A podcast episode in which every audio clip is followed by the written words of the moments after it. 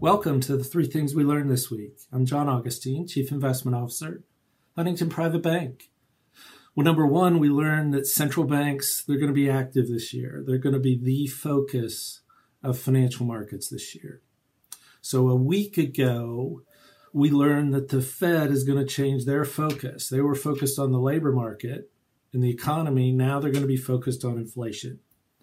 So they may start taking their short term interest rate up in March. We think they'll take it up four times this year. This week, Bank of England. So they did raise their short term interest rate for the second time in two months.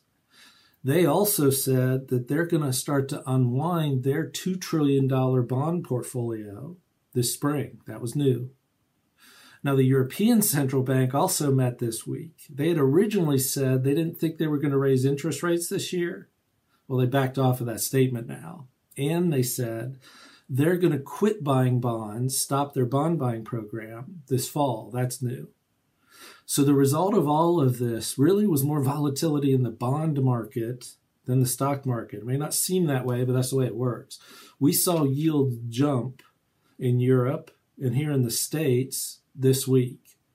So now we're in a situation where a 10 year treasury yield is probably headed toward 2%. That's not threatening to the economy, but it will impact bond portfolios. So make sure you take a look at your fixed income portfolios because yields are headed up. Central banks are going to be active. Fed's up next, March 16th. Second thing we learned this week National Federation of Independent Businesses survey talking to businesses, small business about hiring. Small business is responding to the tight labor markets. More than 50% of the respondents in that organization with over 6,500 members said they're raising wages. And 47% said they still can't find the workers they need. So today's labor report, we had a labor report this morning, monthly jobs report. It was much, much hotter than expected. In other words, a bigger number than expected. So the point here is we're all going to be in the talent management business this year. We're all going to be looking to really attract, train, and retain employees. Small business is, no, is certainly part of that. It's going to be a challenge for all of us. Labor market's going to stay tight. Third thing we learned this week oil prices. They're on the rise. They may continue on the rise. So, an organization called OPEC Plus met this week. It's 23 nations, so think of it as OPEC plus Russia.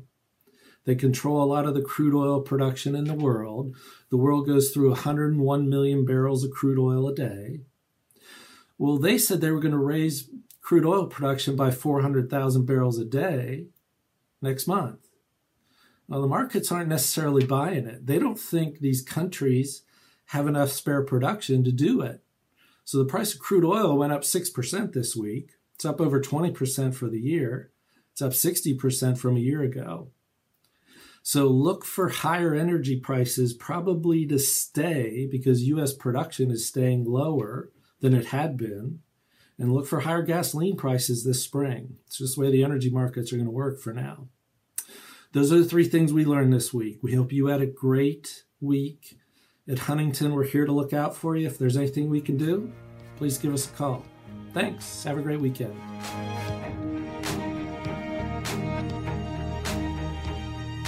This presentation has been provided by the Chief Investment Office of the Huntington National Bank, a national bank with fiduciary powers and wholly owned subsidiary of Huntington Bankshares Incorporated. The views expressed during this presentation should not be taken as a solicitation or offer to buy or sell any financial instrument. Any forecasts presented are for illustrative purposes only and are not to be relied upon as advice or interpreted as a recommendation.